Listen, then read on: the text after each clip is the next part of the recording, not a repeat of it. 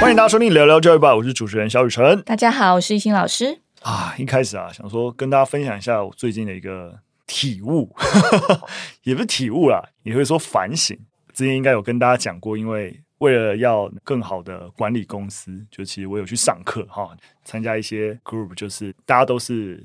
公司 CEO，然后但没有人教我们如何当一个 CEO 嘛，我们就会上一些课啊，然后彼此遇到一些问题啊，彼此跟交流分享。有一次交流的时候，就有一个同学就跟我分享一个观念，我觉得蛮好的。他就说，要当一个好人是很容易的事情，困难的是要当一个受人尊敬的人。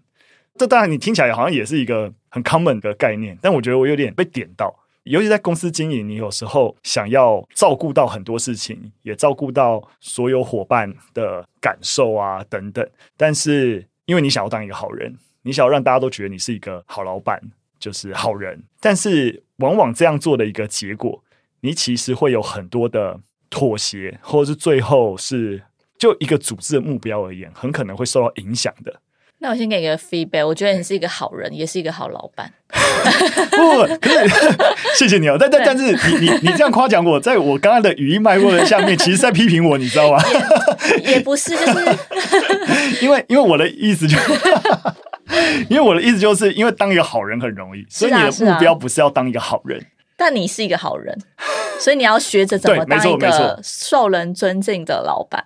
对，但是一个受人尊敬的意思啊，倒不是说你要当坏人，而是你要知道什么时候该。但我觉得你也没有不受人尊敬，我觉得有时候会 follow 你，就是追随你的那些员工，或是像我，嗯、就是我会觉得是因为被你的理念，或是你的，就是你某些坚持。是我很尊敬的，当然就是有时候你就是你知道，有些决策是很想要，可能会让大家觉得很难实行，因为你很比较理想派，对，所以你还是有受人尊敬的一个特质在。谢谢你啦，好了，感谢一心的鼓励。不过当然，因为我包含最近公司的一些决策，有一些比较艰难的决策，但是为了公司比较中长期的一个发展，我还是做出一些。可能会对有些伙伴不那么舒服的决定，可是我自己的反应就是，哎，过去我可能不太容易往这个方向去做决定，但现阶段我可能会比较敢做一些艰难的决定。就是你不会把那个我要当好人这件事情摆在前面，或是当好老板，就怕伤害别人这样。的确，就是那个怕伤害别人的感觉。你的反面意思就是你想要当好人，但就是你就不希望看到有人受伤。但是你想要让一些人不受伤，也有可能会让一些人受伤。大部分的人受伤。对，就是当你站在这个决策层的时候，你就不可能让所有人都开心。这都是我们可以理解嘛？在所有公共政策，哪有一个决策可以让所有人都开心？一个最好的公共决策，其实是所有人都不开心，但都可以接受。但是当然是往好的方向走。对对，那要往好的方向走。当然，公司决策很有可能会让一些人不开心，一些人开心。但是，就公司发展面是必要需要做的决定。我突然想到一个皇帝，嘿，就雍正。雍正 不知道为什么，就他在位十三年，他做很多事情都是大刀阔斧。然后，因为他他爸实在是太。太好了，宽容了，所以就导致有很多，比如贪污啊，或者是有一些弊案出现。嗯、可是他在位十三年，他的确惹恼了非常多的人，而且得罪了很多人。嗯、可是我觉得整个清朝在他的十三年的统治之下是往好的反而让比较多资源留给乾隆花了。然后花完就你知道，没错。我觉得你的这个举例其实算是蛮到位的。就是公司在一个组织历经在一个阶段的时候，需要有人下一些不那么舒服的决定，但是我也是为了。让这个组织走得更长远。好啦，我们希望我们大家一起当一个受人尊敬的人。你再去看一下雍正王朝，你会更有信心。我现在没办法看这种那么长的连续剧，那太长了。好了，我们进入第一则新闻。第一则新闻，我们聊聊原住民相关的教育问题。目前原住民教育有原住民重点学校，但重点学校里面多半。代理老师的比例偏高，那当然啦，教育部当然希望说逐年的增补。那整件事情是怎么回事呢？我跟大家比较细的说明一下。全国教育产业总工会啊，在今年三月的时候召开记者会，就指出，我们已经有一个原住民族教育法，那里面其实就规定啊，原住民族的重点学校要聘任一定比例的原住民教师，那最低啊就不能够低于五趴。但是其实很多学校是找不到合适的原住民级教师的，所以就只能用代理老师。但是啊、代理的比例又没办法符合规定，因为知道一个学校的正式比例的教师。还是要到那个比例，不能那么多的代理老师，所以结果又让这些学校只能找代理老师，但代理老师的比例又变得太高了。所以全教材统计啊，全国有三百零八所的原住民族重点学校里面，当中就有两百九十四所代理教师的占比超过现行规定的八趴，就几乎。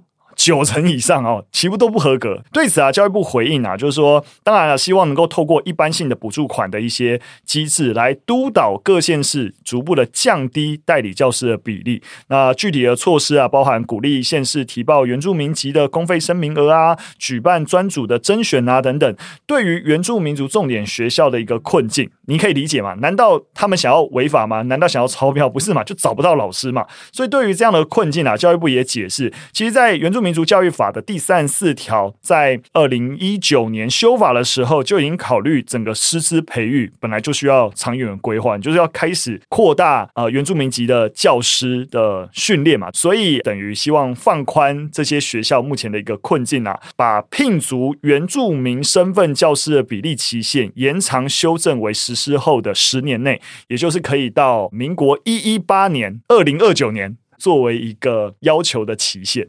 那哪一些学校会被认定为原住民的重点学校呢？它基本有两个，就是认定的标准。那第一个就是在原住民族地区学校原住民学生的人数要达学生总人数的三分之一以上。那如果你的学校是在非原住民族地区，那学校原住民学生人数达一百人以上，或是达学生总数的三分之一以上，那呃，主管教育行政的机关，他只要任选一个，就可以作为就是原住民重点学校的认定。这些学校的认定基本上是希望在这个学校推广有关原住民民族文化，对，那可以保障原住民学生的民族文化的教育权。那懿心可以跟大家多分享一下，这些原住民籍的老师，他们在这些学校里面主要扮演的角色是什么吗？基本上就是他们要教跟原住民相关文化的东西。对，可是我觉得有一个可以跟大家做讨论，一定要原住民族的教师他才可以教原住民相关的文化嘛？对，我觉得这还蛮值得，我们可以思考一下。嗯。我觉得易经的问题啊，分了两个层面。第一个层面当然就像刚刚讲的，学生学习文化，甚至学习语言啊，都是文化的一部分嘛。学得会对于老师是什么身份，一定是不重要的。可另外一个方面，也是由谁来教导这些东西，那个人本身是不是具有这个文化的认同，然后以及能不能让原住民族，因为我要求需要这些师资，所以有更多人在这个。整个结构里面，我如果拥有这些知识，诶，其实是可以当老师传承下一代的。但如果连这些师资的呃名额跟权利都开放给非原住民籍的老师的话，那其实也会更压缩，就是诶，原住民籍的有些伙伴，他们诶，我为什么一定要修这个师资培育课？因为其实非原住民 籍老师他也可以上，他也可以教，然后那我可能有其他的选择，就没有非得要往这个方向前进。对，所以前一句话我就认同了。如果单纯只看学生学习文化这件事情，一定谁都可以教。但是如果它整个转起来要转得更好的话，政府透过这个对于原住民及老师的保障，因此鼓励更多的原住民的伙伴去学习如何当一个老师，对于族群本身的文化存续而言，是一个正向的循环啦。就如果不谈原住民族，其实，在很多偏乡学校，我们可以看到一个状况，也是代理老师偏高。那最主要的原因是我不是住这个地方嘛，然后这个地方离我交通又非常的遥远，所以我今天来这地方，我可能只代理一年我就走了，所以那个流动率其实非常高的。所以就像这则新闻提到是，是第一个重点是原住民族的教师其实是不足的，所以他们只能开设代理，也就是说他们是没有修习这教育学程或是有教师证的。多跟大家讲，因为代理教师啊。你可能在一招的时候，你还是规范可能会比较严格，你还是要有教师证或干嘛。但如果你真的招不到人，你的代理教师到二招、三招以后，你可以那个标准逐渐放宽。你没有教师证，到大学毕业就可以教对对对，你没有教师证也没问题。然后接着你没有修习教育相关的 学程，教师证也没有问题。然后就是大学毕业就好了。所以我觉得一样是，刚刚雨辰有提到一个结构性的问题是，如果今天我们希望这个原住民的重点学校，它是有一个长期的老师，然后这个师资是非常稳定的，而且是真的有修习相关专业的职能，还有教师证，有修习教育学程，甚至他在这个地方愿意深耕，那可能在刚刚。提到的具体措施，像是原住民公费生的名额这一点，我觉得就是还蛮能够着手，让原住民。身份的人可以更有机会可以担任教师，然后也可以在他们学成之后回到自己的部落啊，或自己居住的地方，把就是所学的东西传承下去。没错，毕竟呃，二零一九年修法之后，目前已经朝这方向在前进。那的确啊，这也不是我们短期就看得到结果。那当然我们要定期的追踪啊。那到底整个原住民籍教师的一个总体的数量是不是有在增加？那我们还是要啊、接着看下去。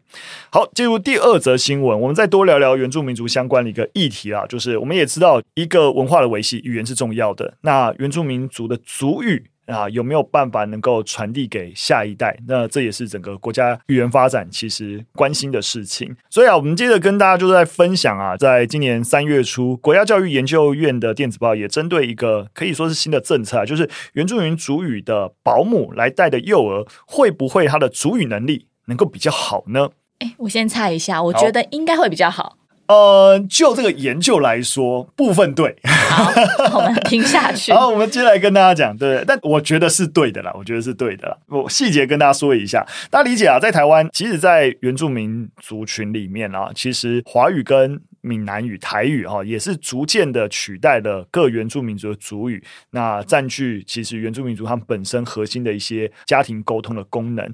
当年龄越小，那整个族语的使用比例跟能力其实是越低的，大家可以想见。但大家也可以理解啊，族人能够使用族语的场域，一定还是以家庭或是原住民的聚会啊、传统记忆是最高的。那其中家庭，当我们在谈复振族语的时候，是近年。政策方向最重要的地方，那原住民族委员会啊，其实是从二零一三年就开始推动亲属保姆的相关政策。那为什么推这个政策呢？因为原住民族隔代教养的比例比较高，诶，那是不是我们就干脆运用这个优势？那既然是长辈来照顾小孩，那他们本来就会主语，那因此推动原住民族语的保姆托育的一些奖励计划，让这些原住民长者，他们本来在居家照顾婴幼儿的时候，就可以同步传承。成语言跟文化，那参与这个计划的主语保姆啊，当然要先通过主语的听说的口测通过啊，而且必须要能够有一些强化主语托育的一些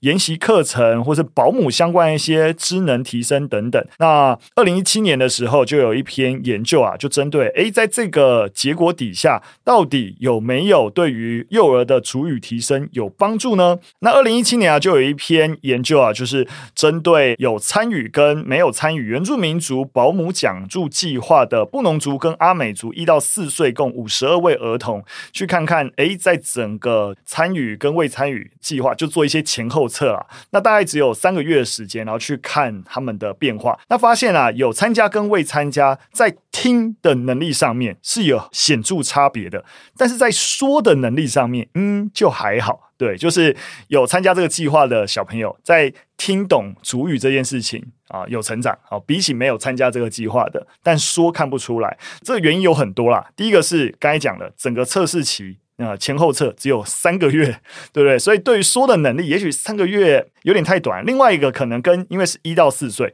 跟小孩年龄太小有关。就是那么小，他可能本来不要说他们不会说主语啊，就本来就是不太会说话，所以跟族不族语没有关系。虽然说整个研究还是有一些待补强的地方，但我们还是可以看得出来，我觉得整体跟刚刚一心猜测的方向是一致的。这个研究最起码还是证明了听的能力是有在增加的。那说的能力不见得是没有变好，而是。是，就研究目前的限制来说，还没有办法显著的看到成效。耶，yeah, 我猜对了，就是我觉得自己在从小的母语学习经验也是，就是从小我的阿公阿妈或是爸爸妈妈都会跟我讲母语，就是闽南语嘛。那所以我觉得在保姆带的幼儿里面，如果你常跟他讲，虽然这个研究看到的只有在听的部分有显著的成长，但是我觉得在说，如果在我们有更长时间的观察，你可以发现说的能力一定能够显著的提升。只是目前我们好像只能做三个月。对，嗯，那如果长期观察，我自己猜测，应该也是会有显著的提升。我觉得的确啊，就从各方来看，目前的政策方向是正确啊。如果我们希望语言保存能够落实，家庭还是一个最核心的。那有没有办法鼓励家庭多使用主语，的确是一个 issue。因为我刚好就跟艺兴是一个反例，就是其实我家里以家庭来说的话，母语也是台语，但我公家就不认得。就因为你的爸爸妈妈或是长辈都还是跟你讲华语，没错，就是他们彼此沟通啊，全部都是讲台语。但是我爸妈就只要一转头跟我讲话哦，跟我跟我弟讲话，立刻就是切换成华语模式。对，所以以至于其实我我是听得懂的。大部分啊，就听到别人在讲台语，我在七到八成我听懂是没有问题的，但就是平常没有在家庭也都没有说的机会，所以我就说的很差。嗯哼哼。嗯真的，如果在意，其实现阶段包含台语本身也是，已经有越来越多的家长自己生出来小孩，他也在意这个母语环境，对，然后就有开始刻意的从小打造这个环境，然后他们就会有一些共备的家庭的群组，就因为你你也需要一些教材跟资源，那彼此会分享，嗯、我就觉得蛮好的。而且这样子的家庭比例其实越来越多，越来越多，蛮多是母语的共学团。对对对对对对，因为你真的不用担心他学不会华语，太多机会可以学华语，反而让他在家庭能。够多学一种语言，让他多一种看待这个世界的一个角度，都是好的。好，我们最后一则新闻，把视角拉到国际，我们来看看美国啊，来谈跟性教育有关的新闻。听到美国，听到性教育，大家我们要讲什么？大家也不意外了。美国佛州啊，佛罗里达州最近啊，将要立法禁止在六年级以前教导月经知识。但这这不是已经通过法案呐、啊，但是已经正在研拟的一个提案，就是希望加强对于州内性教育的一个控制。那草案的提案人说啊，就希望就是禁止在六年级之前教导任何关于月经周期的知识。那什么东西能教呢？他们认为六到十二年级啊，可以教导包含后天免疫缺乏症候群，也就是 AIDS 啊，或者是性传播疾病啊，跟健康教育相关的知识。那这个提案呢、啊，就会。阻止老师跟十二岁以下的女孩讨论月经。有些女孩十二岁以前就已经月经来了耶。嘿呀、啊，他们没有要管这个差异啊，因为他们认为就是说，虽然说有这些个别的差异，但这些个别的差异会导致一个州在面对这个性教育议题啊，就太过分散，所以强制在六年级以下不能教。哦，这是一个比较统一的做法。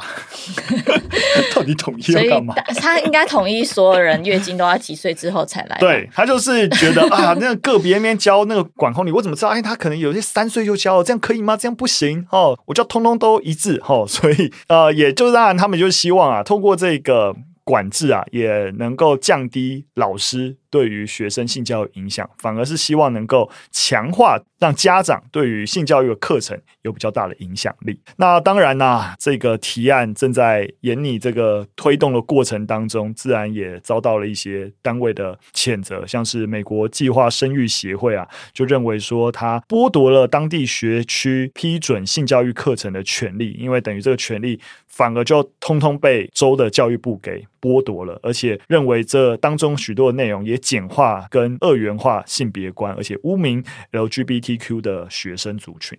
其实台湾现在目前还蛮开始去关注，有一个叫做联合国发表的全面性教育。哦，这也是我们在意的，在二零一八年发表的。对，但是其实全面性教育它在美国已经有蛮完整跟 剧烈的讨论，因为我们知道美国有蛮多保守派的人士，所以当这个联合国发表的全面性教育的这样子的呃该赖出来之后，呃，美国其实有蛮多反对团体的。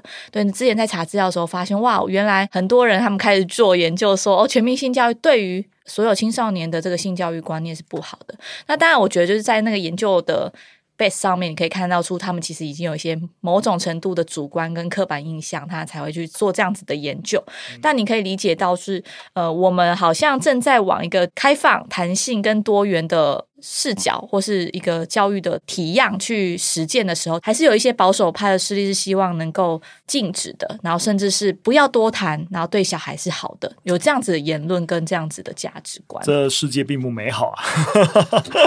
不过都跟大家呃提一下，大家也都知道，我们一直以来看待性教育的立场，就你不能掩耳盗铃啊。但这往往是这些反对性教育在学校师作最常讲的话，就是：哎，学生，你看他普遍。这时候就还没有月经，你干嘛要现在就要教这个知识？他们现在又还不能够有性行为，你为什么要谈跟性行为有关的东西？都以他们年纪还没到，你不应该先教。哇，再怎么听，你都会经常听到这个论点。但这个论点，你仔细想一下。完全违背教育啊！教育本身就在做什么？教育本质的目的就是帮助学生为未来做准备。你也可以说啊，反正他们现在也还就在家里面吃家里，又不需要工作，为什么要学习国英数社自？哎，为什么要学习这些知识？学习这些知识的目的是什么？还不是为了未来做准备，对不对？你说他们现在学习知识，当下有什么用？没有用啊！所以，如果你是以他们年纪还没到，所以不用先学这个东西，那他。那学生，你的学完完全不用受教育了，因为受教育的本质都这样，你年纪到才能学，所以他们现在年纪都不到，他们也还不需要工作哦，这些东西通通不用学，对吧？就是这逻辑太有趣了，好，好了，反正不用说那么多了，大家可以理解我们立场。但是我们在看待很多反对意见的时候，我觉得我们自己还是要多点小心啦，就是说，呃，他们会存在，然后形成影响力。我们如果只是一味的，就是抨击他们。其实并没有办法能够推进这件事情的进行。我们在思考的点都还是你有点难跟立场非常非常极端的人沟通。但是如何让一个议题避免陷入一个二元对立，我们可以找到一些中间的模糊地带，把一些其实也觉得嗯，好像性教育太早施作不太行，但他还没有立场踩得很硬的人，能够多说服他，能够拉过来，我觉得是蛮重要。所以我觉得沟通的对象绝对不是那些极端的保守者，而是中间游离立场人，然后强化对他们的沟通。而且，呃，这个新闻有提到说，就是他们希望性教育在全州有更统一的方法。那我觉得，就是当教育要沦为只能有一个统一的标准，就像只能有在美国听到说要统一一个标准，你会觉得哇，真的很神奇啊！对，就是我觉得其实很多教育是多元的啦。应该说，我一直觉得教育是一个尊重多元跟弹性的东西。